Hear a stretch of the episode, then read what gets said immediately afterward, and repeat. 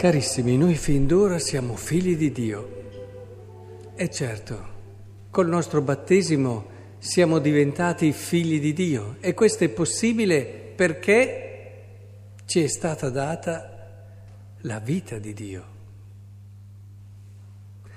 La festa dei santi ci ricorda chi siamo, non semplicemente che siamo chiamati a diventare santi, questo certo ma però si parte da una realtà.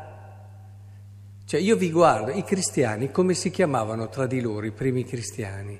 I santi. Perché? Perché con il battesimo noi siamo santi.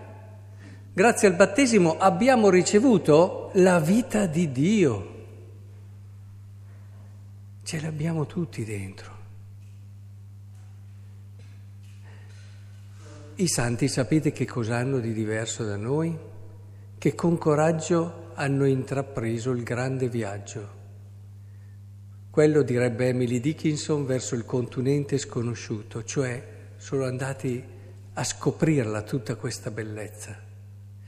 Hanno avuto il coraggio di andare a vedere quanto davvero ognuno di noi è bello per dono di Dio. Ho avuto modo anche in questi giorni di ricordare come una delle opere fondamentali della spiritualità cristiana, il castello interiore di Santa Teresa d'Avila, ci ricorda proprio che noi siamo come un castello all'interno del quale c'è un meraviglioso diamante. E il cammino spirituale non è altro che questo viaggio all'interno del castello, stanza dopo stanza, per arrivare a trovare questa bellezza, che siamo noi.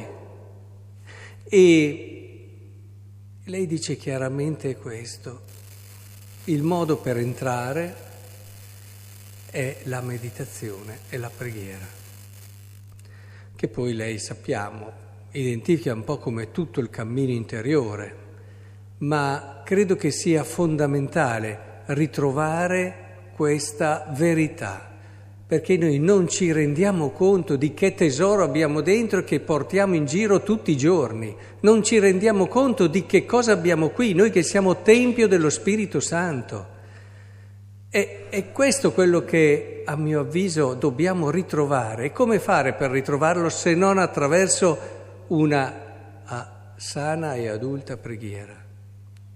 Se no, noi viviamo, diceva sempre Santa Teresa, considerando solo i muri del castello, cioè la salute fisica, mentale, eh, quelle che sono le cose concrete, esteriori, pratiche, e rimaniamo lì tutta la vita, a girare intorno alle mura del castello, senza avere mai il coraggio di entrare, senza avere mai il coraggio di capire chi siamo e di conseguenza la nostra autentica e vera possibilità. Capite come cambia la vita quando si parte da questa chiara consapevolezza? Ti alzi al mattino e ti senti un re o una regina, ma non solo ti senti sai che lo sei. Lo sei. È che se preghi poco e preghi male, questa consapevolezza non l'avrai mai. E allora ci sono tante deviazioni, poi eh, l'orgoglio è una di queste deviazioni, ma invece quando tu scopri questo non hai più bisogno di sentirti eh, confermato. Eh. Certo, davanti a questo diamante abbiamo tante ferite, tanti peccati che tendono un po' a coprirlo, e tendono a non farcelo vedere, tendono a lasciarlo sotto, ma non c'è peccato per quanto grave che possa togliercelo. Quindi spetta a noi pian piano liberarlo attraverso questa vita di preghiera una vita di crescita, una vita che prende sul serio se stesso. Ci prendiamo sul serio. I santi in fondo si sono presi sul serio. Hanno detto, oh, io sono una cosa seria. Ho assolutamente la responsabilità di ciò che sono, sottolineo ciò che sono, perché anche il catechismo ce lo dice, tu sei già santo, la tua vita serve a mantenere e a sviluppare ciò che tu sei già. Quindi penso che davvero possiamo allora vedere le beatitudini come un meraviglioso percorso verso una preghiera adulta, una preghiera da cristiano vero, perché beati i poveri in spirito, se non siamo umili, non entriamo da nessuna porta. Non solo staremo fuori dal castello, ma staremo anche fuori dalle mura, fuori dal ponte elevato, è tutto fuori. Senza umiltà non si entra da nessuna parte per quanto riguarda le cose di Dio. Essere piccoli, essere semplici, correre spesso in fondo alla Chiesa, come ha fatto il tale pubblicano in fondo al Tempio, e ripeterci spesso, Signore, abbi pietà di me che sono un peccatore. Di qua parte ogni preghiera. Infatti Gesù ha detto, quello ha pregato, quello davanti meno, che diceva tutte le cose belle che aveva fatto.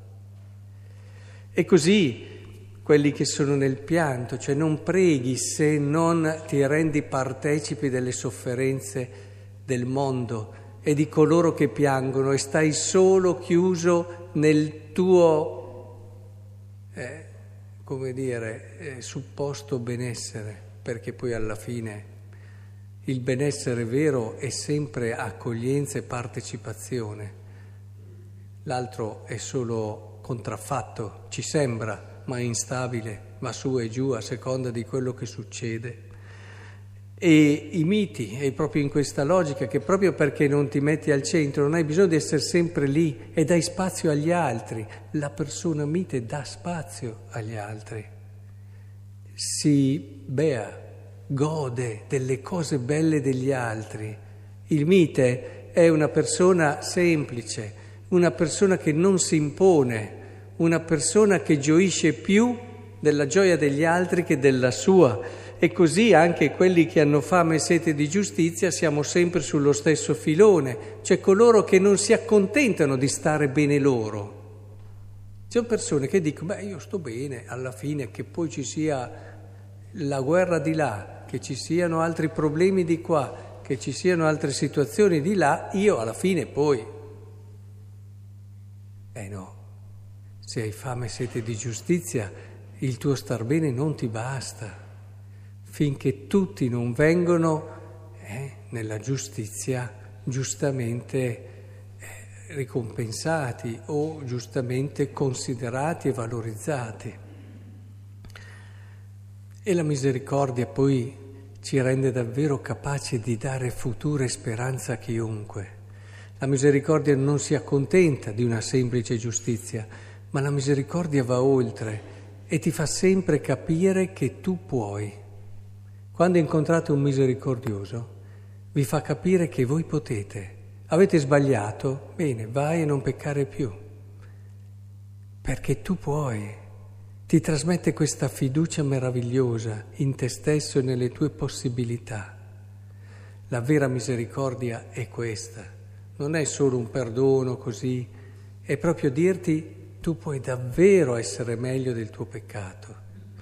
E così anche i puri di cuore, che è un po' il concentrato e l'essenza di tutto il percorso della preghiera cristiana, perché arrivi davvero a vedere le cose per quello che sono, senza troppi fantasmi, senza raccontartela. Una delle cose più importanti della vita è la sincerità con se stessi. Essere sinceri, non raccontarsela, puri di cuore, vedere le cose per quello che sono autentici. È chiaro che poi tutto questo dice ti porterà a vedere Dio, a vedere Dio, perché è vero che abbiamo un meraviglioso, ma siamo tempio di Dio.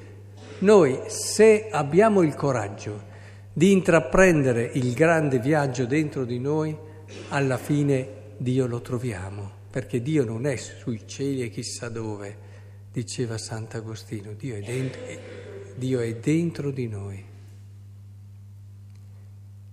E a volte dico, ma ti rendi conto di che cosa stai portando in giro quando giri tu?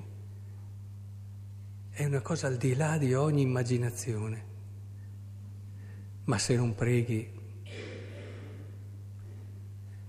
porti un tesoro, magari lo lasci anche lì senza considerarlo, lo, cioè, porti in posti pericolosi, lo posti come se uno girasse in auto con un tesoro senza saperlo, lascia l'auto aperta, lascia... ma ti rendi conto? E così gli operatori di pace, se non sei portatore di comunione, non ci arriverai mai all'interno del castello. Non ci arrivi, non è possibile, se non sei uno che semina comunione, se critichi, se crei divisione, se alla fine non ci molli mai, eh, non molli mai la presa in tante situazioni, ma cosa vuoi? Arrivare a Dio? E così anche i perseguitati che sono costanti, fedeli, coloro che sono, insomma, siamo chiamati davvero a scoprire quello che siamo. Lo siamo già dobbiamo scoprirlo. Questo opererà un cambiamento anche nel nostro agire esteriore, perché farà sì che Dio sia sempre più Signore della nostra vita e operi attraverso di noi. I santi in fondo hanno fatto cose grandi, ma perché Dio ha operato attraverso di loro. Ringraziamo allora questi nostri fratelli Faustino Giovita ad esempio, e tanti altri che hanno avuto la, il coraggio, la sapienza di intraprendere questo grande viaggio.